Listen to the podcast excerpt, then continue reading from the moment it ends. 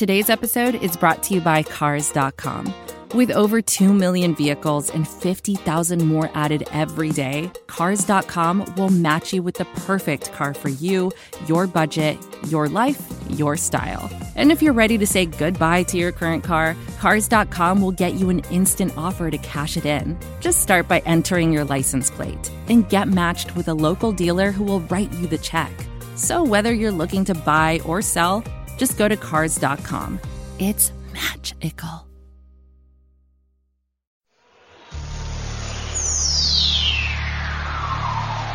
Piston fans, get up, get up, get up off your seat. Time for you to meet and greet the Ballers who represent the D. Troy Pistons.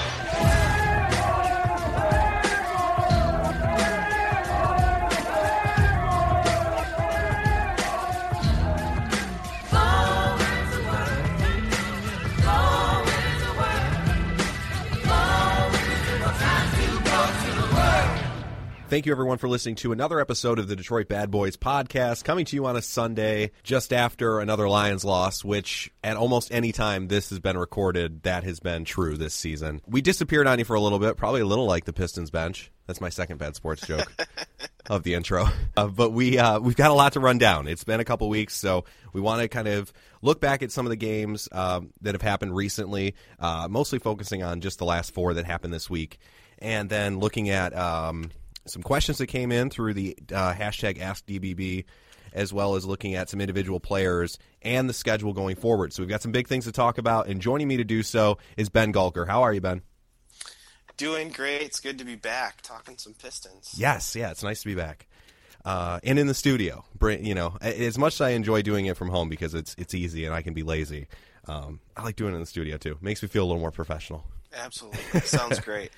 Uh, so um, I, I, don't know how much um, of the Pistons you've seen recently, Ben, uh, but over the last four games, uh, just games that were in this uh, this calendar week le- uh, leading up to today's recording, uh, Pistons have gone th- two and two. Started with two losses at Charlotte, and then that home game for Memphis, the Matt Barnes half court shot, and then we go out and beat Philly on the road by twelve.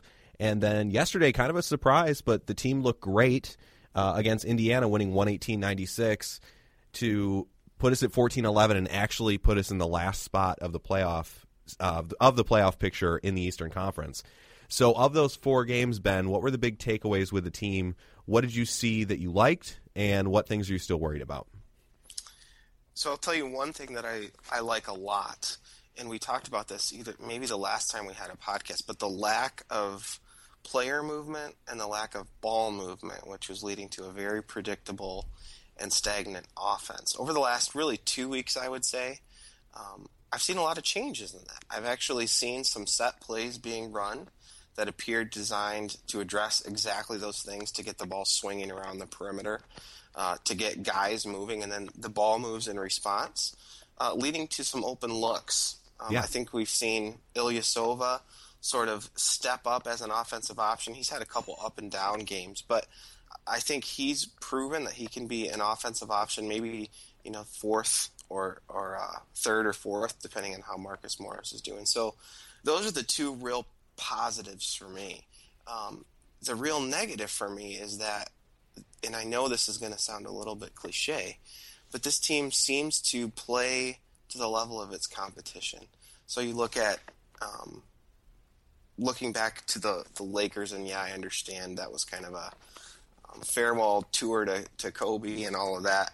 Um, but you know, they have um, they have the ability to sort of play sloppy when they're playing against a sloppy team, uh, and then really play rise to the challenge when they're playing a good team. So I think the the inconsistency, um, you know, that the Bucks game going back to early December, um, you know, they they have the inconsistency problem where they just don't show up some of the time. So on the plus side, it's great to see the offense moving a little better. Mm-hmm. On the downside, uh, the inconsistency, um, you just don't know which team you're going to get from night to night.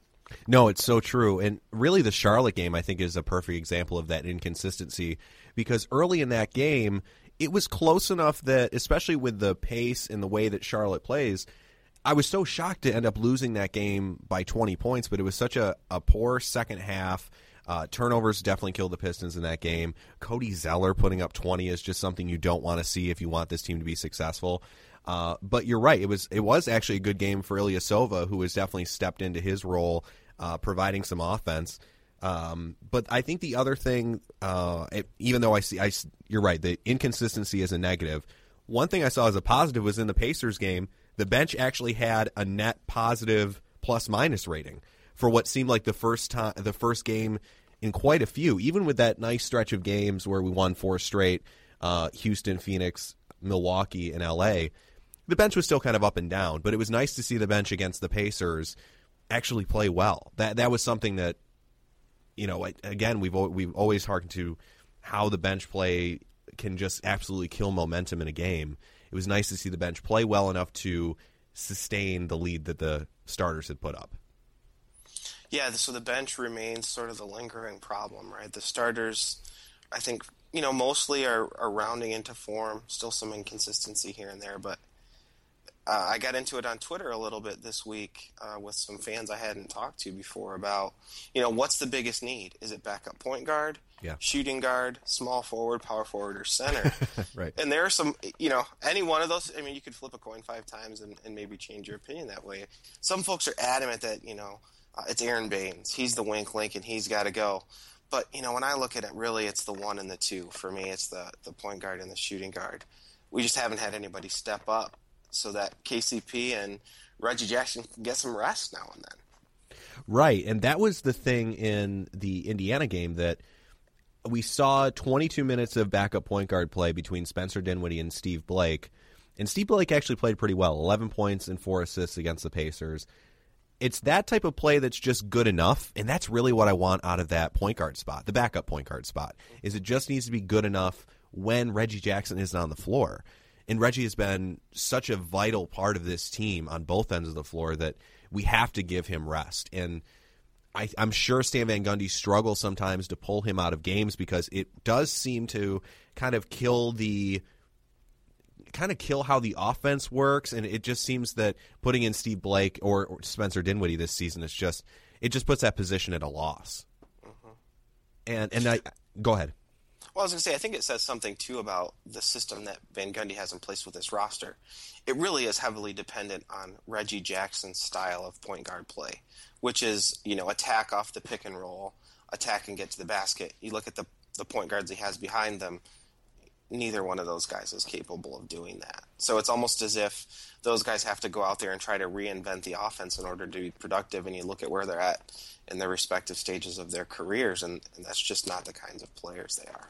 Right, it's too much to expect from Spencer Dinwiddie this early in his career, and he's still a player that I think is is struggling to to make the a 13 man NBA roster, and that's fine. He was a second round pick for us, and someone who was coming off an injury in college.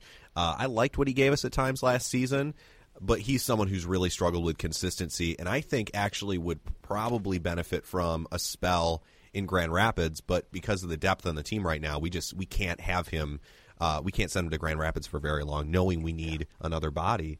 And Steve Blake, in his advanced age, in his what is this, his 19th NBA season?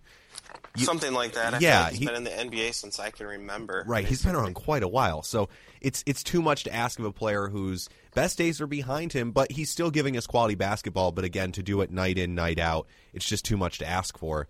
Which leads us to, and I'll actually go to the the mailbag for the first time. Got a question from G uh, GBA 23. Uh, what game, what specific game do we expect to see Brandon Jennings return, and will it be in 2015? Man, so I'm going to say not in 2015. And the reason I'm going to say that is because I think the franchise would be a little bit more um, forward.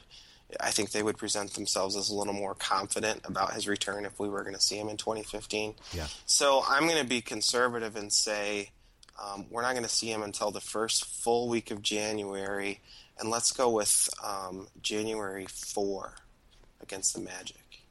Okay, giving us an actual good. I'm glad. I'm glad you gave this specific day. So a home game against the Magic Monday the fourth. I like that. Um, I think it's it's nice that he's back practicing, and it seems that he's doing things uh, team activity, basketball activity that's getting him closer to playing. I think that's nice to see. Uh, I know there was uh, a rumor and actually something that was posted on Detroit Bad Boys that Jody Meeks and Brandon Jennings could both see some time in Grand Rapids. Do you expect to see that? Jennings It would make sense, I think, wouldn't it? I mean, look at if you look at Jody Meeks, he missed so much of last season, and then to miss so much of this season, it makes sense to utilize the D League. Let them get some of the kinks out of the system. Let them get their legs back into them because there's there's no conditioning like game conditioning. So to me, that would make all the sense in the world. You might as well use the resource if you have it. Yeah, I agree with you. And this is also something the NBA needs to think about and maybe pushing players who are returning from injury of doing stints in the D League because if you want to build up your minor league system, you should use it a little like minor league baseball where you can have a starting pitcher go out and get an you know, go out and get a start uh, in AAA ball. I think it's very similar to yeah, having Brandon Jennings going playing Fort Wayne for a night and getting 20 minutes and just seeing how he plays in game in game situations. You're right. There's no better way to see where he is in his rehab than to see how he plays against someone five on five in a game situation. So you're right. I'd like to see it too. I think it would be good to it would be good for the D League if more of that happened, if more organizations used their D League that way, and I think it would be good for the player to just get a little bit of time uh, playing like that. Yeah, and there's almost no downside. I mean, you, you can send, you know, put these guys on a private jet and send them to Grand Rapids, and they're there in the blink of an eye. True. Um, there's very, you know, there's very little risk other than you know you encounter risk every time you play basketball, but there's just no downside to it. So I think absolutely that would make sense. I think it sounds like something SVG might do. He seems like he's, you know, always kind of right on the cutting edge, so to speak. So it sounds like something he might be willing to try to you know, to pioneer and, and test out and see how it works. So, yeah, I think that would make a ton of sense, and I'd actually be all for it. Yeah, I agree. And you're right that Stan Van is definitely one of the coaches I could see using the D League that way. And also, if a player has a setback, it's not going to cost the team, the NBA team, uh, anything, you know, when that player is out on the floor. So you're right. It's kind of low risk, and there's a, a good reward in that if that player can get back a little bit quicker by seeing what he can do on the floor, then yeah, I think it's a win for everyone. So yeah, I would like to see that. I hope we do see Jennings close to the first of the year, maybe playing in Grand Rapids. Mm-hmm. So if I had to give an actual date, I'll go even a little later than you. I'll say Saturday the 9th against Brooklyn, a home game, and then a, a few days later we have San Antonio. So if, if he can come some, if he can come back somewhere in the beginning of January, and this team is still holding on to a 500 ish record, I think that's a pretty good situation for the Pistons, right? I think that's a great situation for the Pistons. And I actually think it's a pretty good situation for Brandon Jennings because if you look at the lack of quality play at the one and the two spot in terms of the bench, there's actually a lot more minutes for him there if they can make him successful at the two spot next to Reggie Jackson, at least in limited minutes. There's actually quite a bit of minutes because I don't think ideally you don't want KCP playing 38 minutes a game. No. So I think it could actually be a really nice way for Brandon Jennings to get a, a lot more minutes than maybe I thought he would have at the start of the season. Yeah, you could still have Reggie Jackson playing maybe closer to 32, 33 minutes a game. So then you have 15 or 16 backup point guard minutes. And you're right, that that would all be Brandon Jennings and then you could have him kind of take away some minutes at the 2 spot too because the minutes for KCP right now is especially, and I'm, I'm not sure what you think about KCP's play so far this season, but I, I would like to see him get more rest so that he can kind of be that spark plug. And on the nights when he doesn't have his shot, it would be nice if we could go somewhere else uh, w- without it being a player like Reggie Bullock who has struggled, uh, or some of the other you know ways we've kind of messed with the lineup to to make up for the time when he's not on the floor. Yeah, there's obviously some some way to be really strategic about uh, using both point guards at, at once. And I, I think the most obvious moment is that uh, Brandon Jennings is an offensive minded player. Yeah. Um, with respect to KCP, I love several things about his game. I love how hard he plays. I think he's probably the hardest playing player we have. And that's, I mean, no matter how many minutes he's played, no matter how many back to backs, he's constantly giving everything he's got. And he's a fantastic defensive player. Yes. I think he's really lived up to his reputation this season. But offensively, that's where the struggles lie. He he goes cold, and I think certain games where the matchups are favorable, Brandon Jennings may be able to come in and give us some some offense in some of those lineups where maybe defense isn't quite as important. That's true. And the other thing about KCP is he seems to play, like you said about the team that we play up to our opponents, and I agree with you on that. KCP is someone who really likes the challenge of having to defend a good offensive player. Uh, Mm-hmm. Monta Ellis the other night uh, was held to 11 points, playing over, I think it was close to 35 minutes, and it was really KCP as the primary defender on him. So he likes the challenge uh, defensively, but again, you can't run him out there close to 40 minutes every night and expect that same type of defensive effort. So hopefully, when Brandon Jennings comes back, we can kind of mess with that two point guard. Uh, that two point guard system that I think a lot of people were excited to see when Reggie Jackson was brought in. Totally agree, and I think the other thing that you might see if KCP gets some rest, his three point shot this year has been the worst it's ever been in his career, shooting under 30%. And I think some of that has to be tired legs and fatigue because I, I think he's a better shooter. So, yes, we could get the, the intriguing possibility of Jackson and Jennings and what that could look like on the floor. But I think that could also mean that, you know, KCP gets rested up and we actually see some better play out of him. So it could potentially be a win all the way around for, for all three of those players who would be playing in the backcourt. Yeah, definitely. And before we move on, just from the backcourt position, uh, I know you kind of had kind of an interesting take on Reggie Jackson. You looked at kind of his some advanced stats and some of his game splits. Uh, what did you see when you kind of dove into the box score a little farther with uh, Reggie Jackson? Yeah, so one of the things I've been saying kind of since the end of last season is that I think the Pistons will be as good as Reggie Jackson is. I think this the way that the team and the roster and the offensive offensive system is built really depends on Andre or on uh, Reggie Jackson being a very good NBA point guard.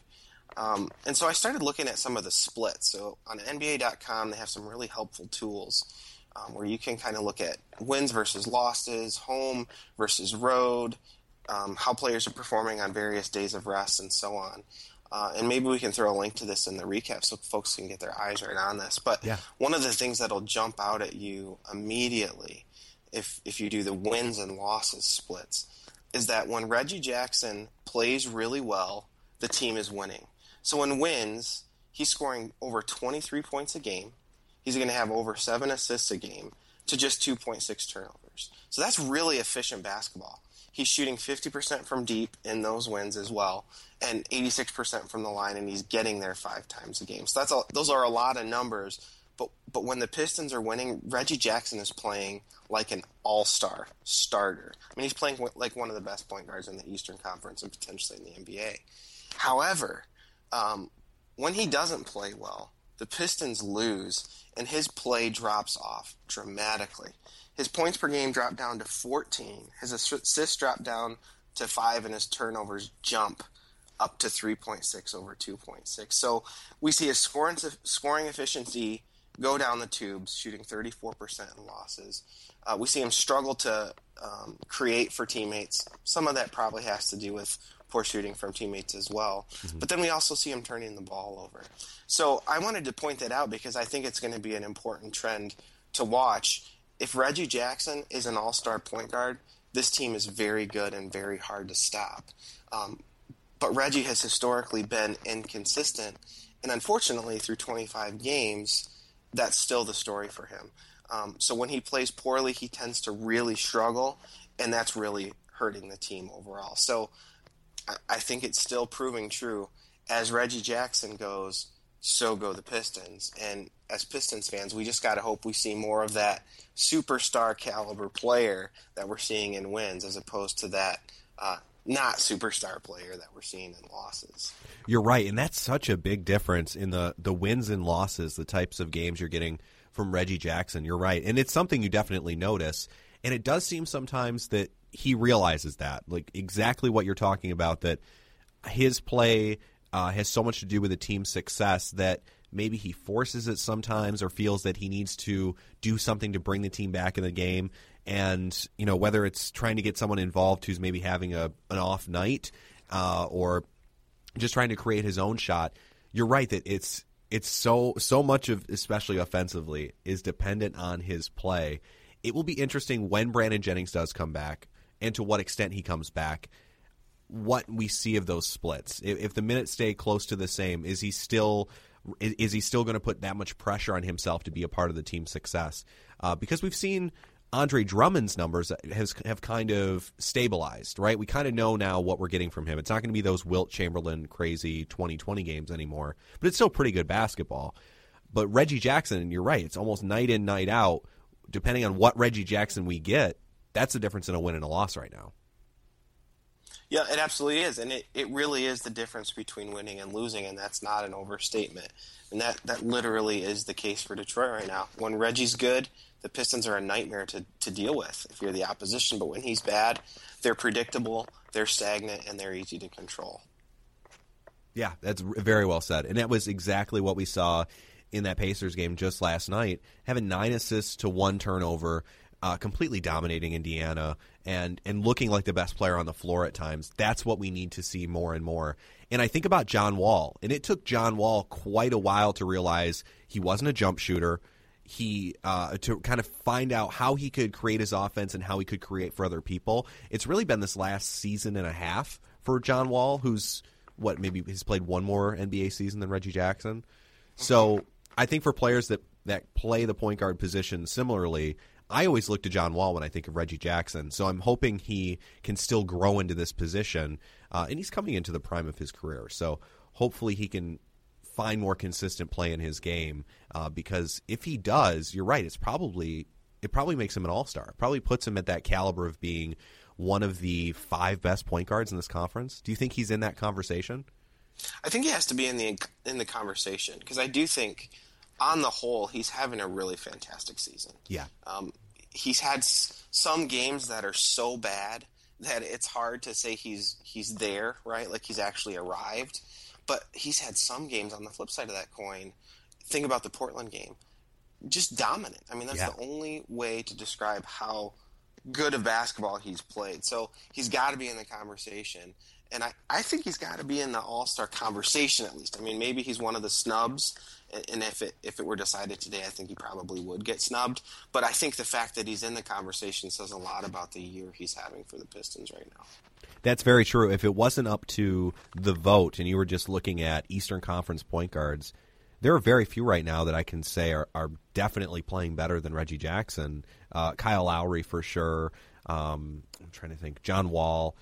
But then you start to get into really, it's almost the maybe fourth or fifth spot for, for point guards in the East that I think he's right there. And part of it too is you know Kyrie Irving being injured and and some players having you know kind of off seasons, but. Uh, you're right. I think he's he's right there already. But if he can just stabilize his game a little bit more night in night out, you're looking at someone who I think could be, you know, a, a perennial all star for a couple seasons. hmm He's got a real chance. And then I do think that Stan Van Gundy, um, I do think he's a, very, very good coach. And I think he's proven time and again that he knows how to get the most out of point guards. So that's that's another thing in Reggie Jackson's favor to be playing for a coach like Van Gundy, who's got a proven track record of success with the point guard position. You know, maybe we say even some some late blooming where you're saying he's and you're right, he's entering that the, what should be the prime of his career, but maybe he'll be able to develop even more in some of those later years, uh, given the situation that he's in, and I, it's something I'm hoping for. Right. And with the way he scores, I would like to see him find that Tony Parker second move in the paint where really your your easy layup is kind of broken up so you have that, you know, floater or something else you can go to. And Reggie likes trying those shots. It would be nice if he could find something consistent he can go to uh, the way Tony Parker has. And that kind of came later in in Parker's career as well. So I think there's a chance that he can continue to develop. And working with Stan Van Gundy, again, I, I believe in Van Gundy as a coach. I think he can bring the best out of him. Uh, and the other thing too is I'd like to see those minutes get a little bit closer to 30 a game, so that he is at his best when he's on the floor, so that we're getting Absolutely. 100% Reggie Jackson when he's out there. Absolutely. Uh, so since the last time we talked, I just wanted to buzz around the NBA real quick. Uh, and I know we we want to talk about the schedule, but I just want to talk about the NBA for a second. Uh, since the last time we talked, the 76ers got their first win. Uh, the Warriors got their first loss. Uh, it just happened. Uh, just was it last uh, last night or the night before against the Bucks. It was last night, yeah. Greg That's right. Monroe took him down. It was Greg Monroe. Sean Corp must be thrilled. that- Greg Monroe in a winning effort. Greg Monroe in a winning effort. That's right. It, first time that's been said on the show. I know that's for sure. That's true. uh, so what? Do I, I think we'll play this game maybe every week. What comes next? The 76ers next win or the Warriors next loss? What do oh we see my first? goodness. it's a fun game, right? That's hard.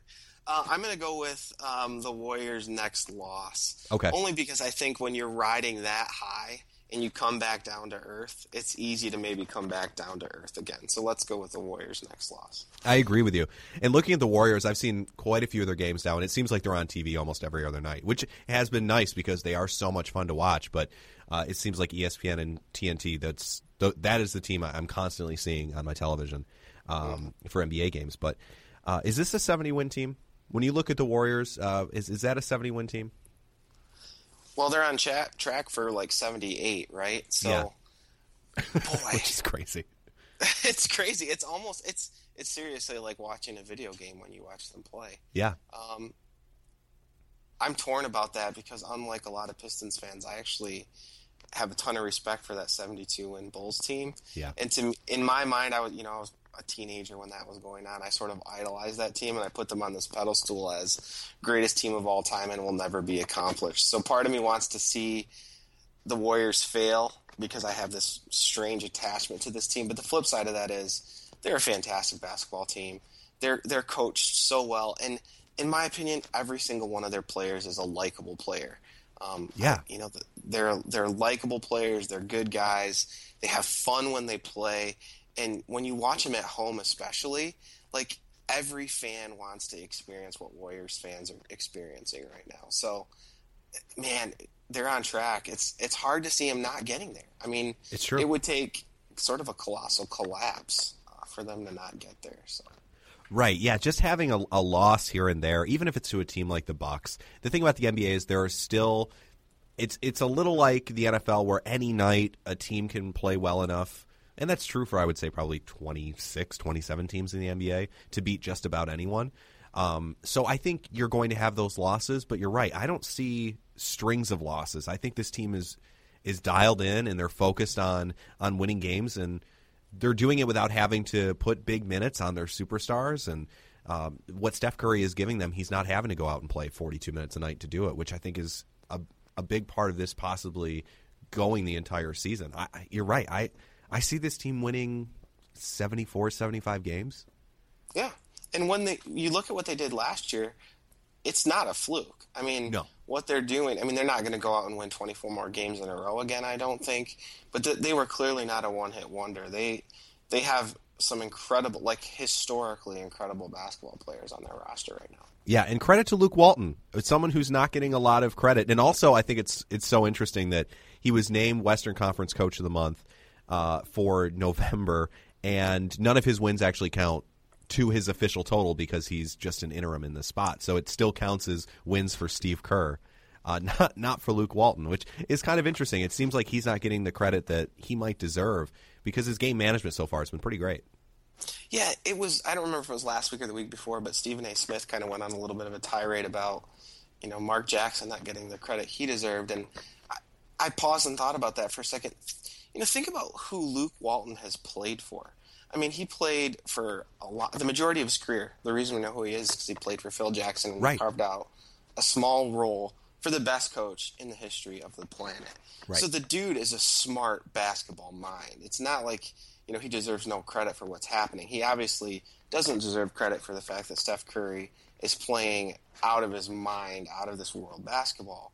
But he absolutely deserves credit for um, for at least some of what the Warriors are doing. He's he's not a fluke either. He knows basketball. He's a smart player, and he'll be head he'll be a head coach somewhere, right? I mean, Yeah, definitely. be. Yeah, I agree with you. I would expect that he maybe the Lakers. I, I think that's that's an uh, organization that would be smart to possibly bring in someone like Luke Walton. And he's just starting to employ certain things. We're starting to see more minutes for those small ball lineups. He's starting to kind of tinker with how he uses uh, his guards when Steph Curry's off the floor. It's really interesting what he's doing with that team, and it's getting them playoff ready. That's the other thing is what they're doing right now. As long as they stay healthy, is getting them playoff ready. So he's done a great job and and you're right it's he's someone that deserves the credit that he's getting uh, yeah everyone's really real quick for some reason to give mark jackson credit for uh, this warriors team's success he, he was a good coach but I, I think it was steve kerr and steph curry taking the next step in his career that really started to make the difference for this team Yep, I agree with you. And you mentioned phil jackson uh, the knicks now have kind of come back down to earth three and seven in their last ten are the knicks who we thought they were I think they're slightly better, but I'm going to still say outside looking in when it comes to the playoffs. I think there's too many problems there. And when you're getting that much production from a rookie, you just never know what can happen. Um, It's true. You never know how sustainable that level of play is going to be. So, yeah, I mean, fortunately, too, for the Pistons, because that's someone they don't want to have to worry about, I think they probably are. Um, you know, the team we kind of thought that they were going to be. Yeah, I agree with you. Uh, coming up uh, in this week for the Pistons, uh, the next four games before um, our next episode, uh, Pistons have games, home games against L.A. and Boston, road games against Chicago and Miami. Uh, in those in those four games, we're looking at two teams just at the start of that that have been playing really well lately. Seven and three in their last ten, both the Clippers and the Celtics. Um, definitely tough for those those being home games for the Pistons. Uh, what do you what do you see as our chances against the Clippers, as seeing as we've already seen that team once this year? Yeah, the Clips are a tough matchup for us, in my opinion. Um, Chris Paul obviously is a handful. Yeah. That's putting it mildly. Uh, and then, of course, they're bigs. Uh, Blake Griffin is a really tough matchup for us at power forward. So um, I'm going to go into tomorrow's game with uh, low expectations, and maybe I'll be surprised. Um, keep your eyes out for a preview with Clippers blog. We're actually going to have, have them on the blog tomorrow. Um, but yeah, I kind of think that's a tough matchup for us whenever we play the Clippers, and regardless of where. Yeah, I agree with you. It, the first game, it was Jamal Crawford dropping. I think it was Oh, my goodness. over over thirty. I think he had almost 30, 30 uh, what was it? I'll, I can look it up. Yeah, it was Jamal Crawford having thirty-seven points against us, and that's something that the Clippers can't rely on. But it seems that in the last fifteen games, they've kind of figured it out. They figured out how they want to use the bench, how they want to use guys like um, Lance Stephenson, and how they're going to break up the minutes for their big three. So that's a team that's that's scary. And out, out west, I think that's a team that w- will stay in that contender spot, along with probably OKC, San Antonio, and of course Golden State, just because that big three is so good. And you're right, that is a really tough matchup for us. So yeah, I would like to steal one, of course. Uh, it's you know, LA's got a they're on a mini road trip right now, so it'd be nice if we could maybe sting them uh, when they're away from the Staples Center. Yeah, I agree. I anything can happen. You said that correctly, but man, Blake Griffin. You look at Anthony Tolliver and Ersan Ilyasova. I like things about both of those players, especially Tolliver because of how hard he plays. But that is a nightmare matchup for our set of the power truth. forwards. So Yeah. it's, it's going to be tough to stop them. Yeah, and I, I wonder if this is a game where you could see. And that's the thing. Blake Griffin's such a tough matchup for anyone that I was going to say maybe Marcus Morris is someone you look to try to tag on Blake Griffin, but even then, that little bit of a size difference and, and how Blake Griffin can still kind of be a bully in the paint, it, it's tough to put a player like Marcus Morris on him. Uh, it, it'll be interesting. It'll be interesting how we play against the Clippers. And then two nights later on Wednesday, the 16th, playing Boston. That's a team that's red hot right now in the East. And I think no matter what you think of this Celtics roster, they almost seem destined for the playoffs with how they're playing. Yeah, and every game, like last night against the Pacers, like this week against the Celtics, every game against all of those teams who will be battling with for one of those last three or four playoff spots becomes critical because it could very well come down to a you know a tiebreaker because we could very well see several teams uh, above 500 basketball not make the playoffs in the East, which is a little bit shocking. So you know, every time we're matched up with one of these potential playoff caliber teams who are looking at, you know, the five, six, seven, eight seed, Yeah. those games are going to become increasingly important as the season goes on. But yeah, I agree. Boston is. Um, I like what Boston's done. I like what they've put together with their roster. I like the way that they attack the game, and they're a tough matchup for Detroit too. No question about it. Definitely. They're one of two teams right now, uh, and I'll actually say three teams in the East that are making this playoff picture for the Pistons more difficult. Um, the four, five, six teams right now: the Hornets, Pacers, and Celtics. Those were all teams I thought would be in that six through ten mix. And if they're playing for the four, five game uh, in the East, what that means is now we're fighting for those last couple spots with Miami and Atlanta. And those are two teams whose rosters I really like and, and feel they've got good coaches.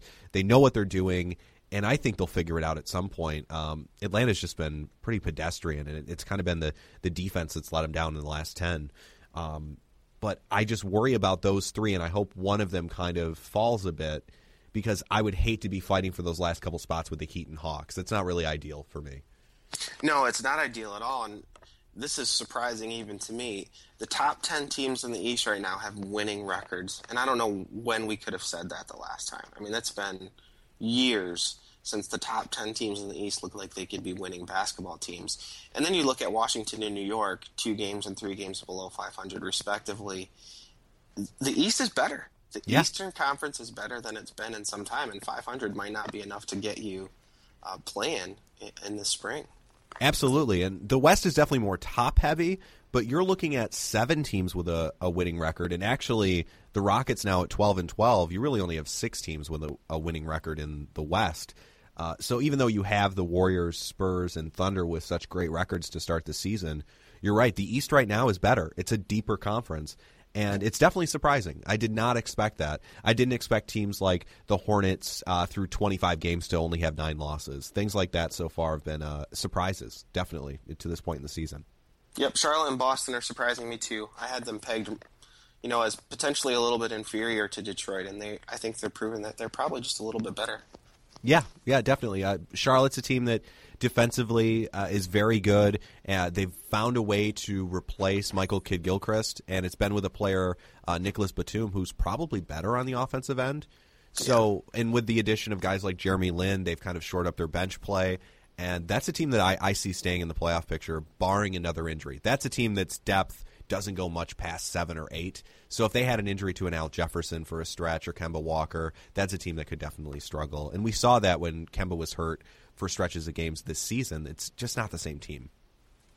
Yeah, and uh, just want to quick say that Jeremy Lin has the worst hairdo I've ever seen in the history of NBA basketball right now. So that that has got to go. And that's saying something in the NBA. There, there's some real contenders up there, but you're There right. It, I thought when I saw it the first time, it was a joke, I did too. but it's every night.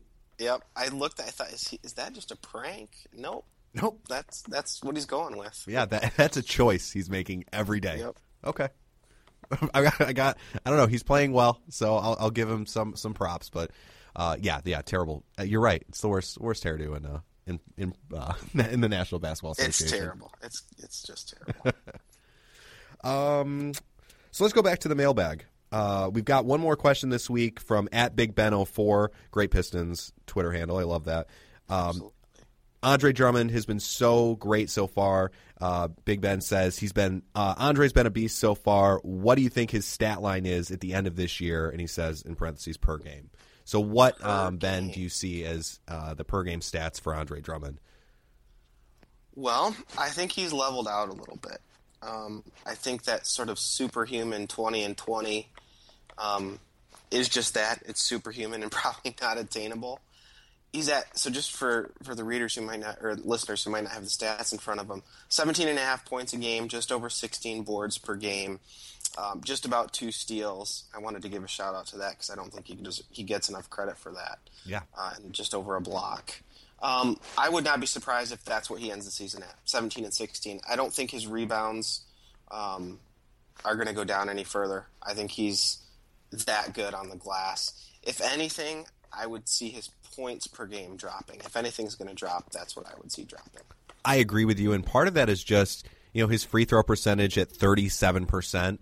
I think teams know that and will send Andre Drummond to the line more. Uh, they'll be more physical with him in the paint and take away some of his easier looks and putbacks. So you're right. I see him probably finishing close to 16 and 16, 15 and 15, which is a, a great season. And what he's doing on the boards is it's definitely the best in the NBA. But you're right. It's it's everything else right now that's made him the better player. It's the steals, his defense that we've seen an improvement from, uh, his blocks per game at one and a half. If he's a guy who's averaging almost two steals and a block and a half a game, that's great. That's big for this team. That's huge, and it really doesn't get talked about much because his rebounding has been so fantastic. His team defense is still a work in progress. It's still an area he can improve. But those two steals matter because steals often lead, and, he'll he gets in the passing lanes. He'll he'll pick he'll pick a guard's pocket, and that turns into a dunk. That turns into easy buckets, and those have been few and far between for the Pistons this season. So those two steals matter. Uh, they make a difference, and I think he's he's been right around there his whole career. So that's a skill that he has uh, that benefits the team and, and helps the defense. Yeah, and you're seeing his defense is getting better. You're right, and he's taking more chances, and he's. It seems like he's more active defensively. That it, it kind of just came down to probably a certain amount of effort that he's applying on the defensive end, which is nice to see. Uh, because he definitely has all the tools to be a dominant defensive player, and we need him to be. So he's, he has to keep taking strides on that end. And then offensively, what I'd like to see is, God, if I could see 45% free throw percentage next to Andre Drummond for the season, that would be great. Yeah. That right now, that's where my bar is set. Is if I can get 45 or above, that's that's a plus for me. Well, he's taking almost seven free throws a game, which is crazy to think that's how many he's taking.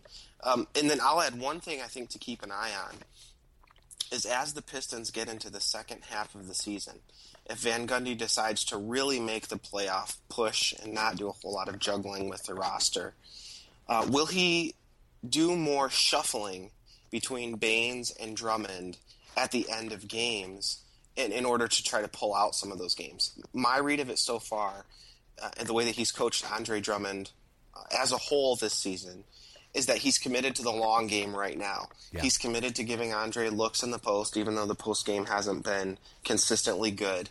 And he's stuck with Drummond through some of the hack of Drummond situations to give him the opportunity to knock down the free throws.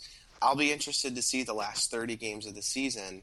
Uh, does SVG go away from that? Does he put Baynes in there, to, who is a good free throw shooter, uh, to eliminate that as a strategy uh, to try to pull out some of those closer wins?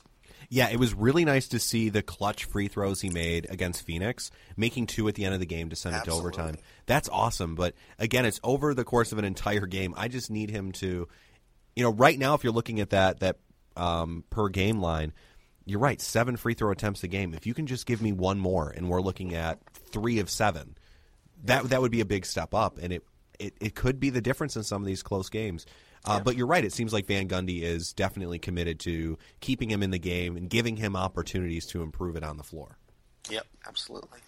which is nice to see. I like that that he's got faith in a superstar because I think it might hurt his confidence a bit as a player if he knows the last two to four minutes of every game, depending on how close it is, he's not playing much, um, and, and Baynes could be checking in and out. Yeah, I think there's there's definitely a risk there, and we've talked about this in the comments, you know, a lot this season. Is this a mental thing for Andre, or is this a skill thing for Andre? My opinion, he's got a nice looking stroke. His like compare him to Shaq, for example. Shaq's free throw stroke, it's like Charles Barkley's golf swing. I mean, there's just no hope for that. You look at Andre Drummond, and you, you you see the ball come off his fingertips. He's got a nice follow through, gets all the way through the shot, and you think that should go in, and then it misses by eight inches off to the right or something. So, Right. is it a mental thing or is it a skill thing? I don't know. If it is a mental thing, I think your point is right on. There could be a real risk to his confidence, uh, you know, to be pulling him out of the last four minutes of every game. Right, and just kind of expanding that a bit. just kind of sorry, I had somebody just like sneak into the studio. I had no idea. um, but just kind of expanding that a bit. Looking at the free throw numbers overall, the team's shooting sixty five point eight percent from the charity stripe right now. Which That- terrible. It's worst in the NBA, and it's by a good um, a good margin that it's worse in the NBA. Do you expect to see that to improve? Just, just I, I feel like it should improve just because no team should be shooting sixty five percent. Right at some point, we should be making seventy plus percent of those shots. Do you see it improving? Oh, oh man! So if Andre Drummond is shooting seven times a game, that's a significant amount of the team's total free throws, right? Right, it's close so, to almost a third of the attempts a game. So if he doesn't improve, there's a really clear limit on how much that can improve as a whole, right? Definitely, because you have really between Andre Drummond and Marcus Morris, eleven free throws a game at about fifty-two percent between the Yeah, two of them. Terrible. Yeah, it's it's not it's probably not good enough to see a big jump in percentage, but again, if I could just just get to seventy percent, right now that's five percentage points, so it would be quite a jump. But if we could just see get get a little closer to the 29th team in the NBA, uh, that could make a big difference in in late game situations. Yeah, and I mean, you look at the the total team numbers. Everybody's fairly respectable except for Drummond. I mean, Yeah, yeah. everyone else is in the 70s and 80s, and that's really what you'd be expecting. Um, Steve Blake's shooting; he doesn't shoot many free throws. He's only two for three on the season.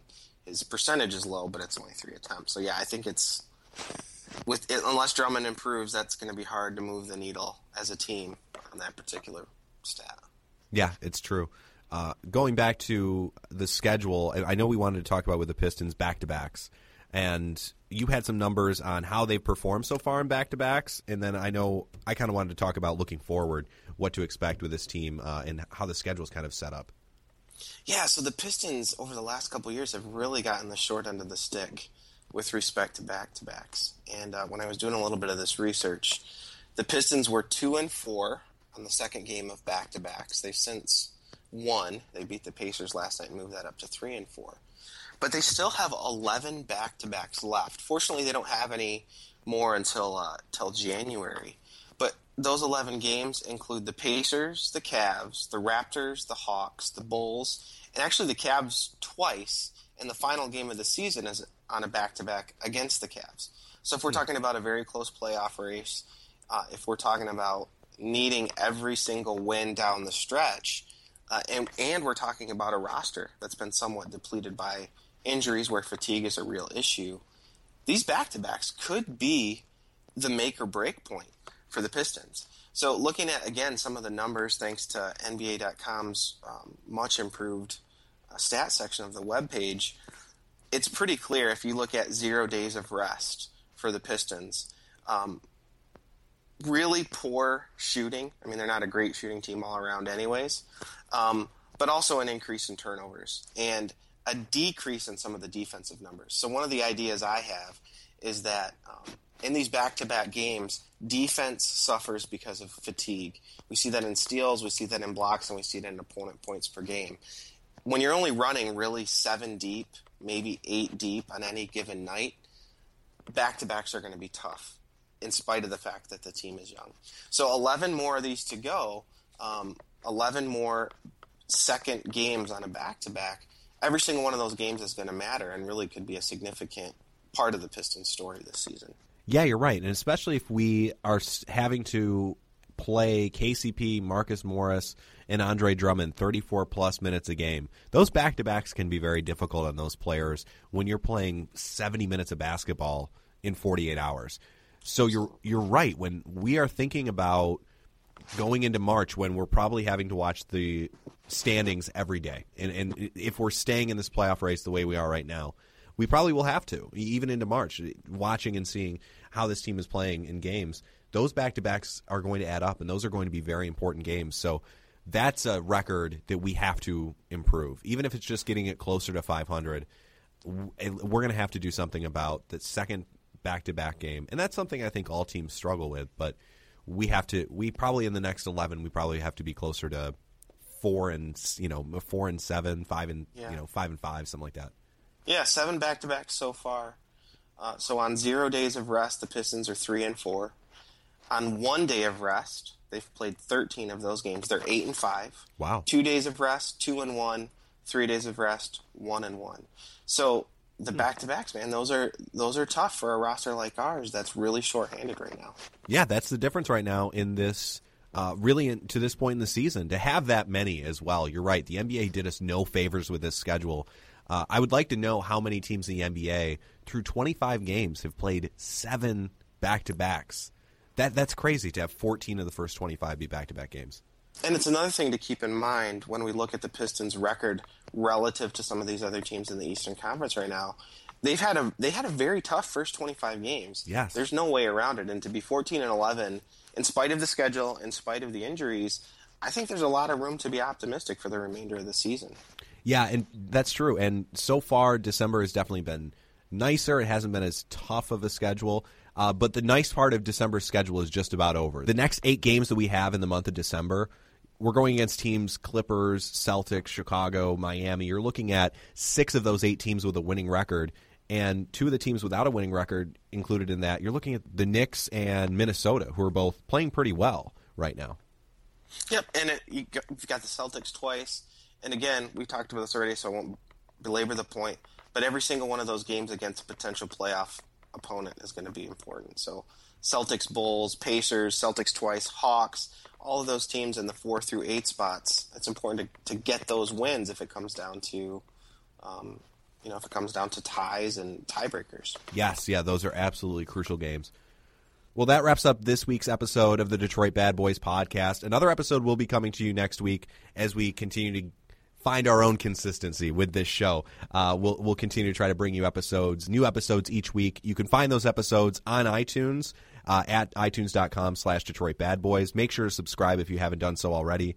And you will notice new episodes are posted on blogtalkradio.com slash Detroit Bad Boys as soon as they are up. And of course, our home for this podcast, DetroitBadBoys.com, a website that from now until the end of the season, you better be checking every day. And you'll notice these podcasts as soon as they are up. Ben and I thank you so much for the continued support. So for myself, thank you so much for listening, as well as for Ben Gulker. Ben, anything to say to the folks before we uh, we head out for the week? No, thanks for everyone who's listening. Thanks for being a part of the blog. Still one of the best online sports communities on the internet anywhere, and, and that's because of the the community, the people who interact with us. So, big shout out to you guys uh, every week for everything you do to make DBB an awesome place to read and an awesome place to hang out. Yeah, definitely. And continue to send in your questions. Hashtag AskDBB. Uh, if you're listening to this point in the show, I'm sure you have questions because you're probably a diehard to listen to 50 plus minutes of Pistons podcast. So send in your questions. We'll try to a- answer as many of those as we can. And Ben's right. It's a great community. We're so happy to be a part of it. Uh, with that being said, we will join you next week with another edition of the Detroit Bad Boys podcast.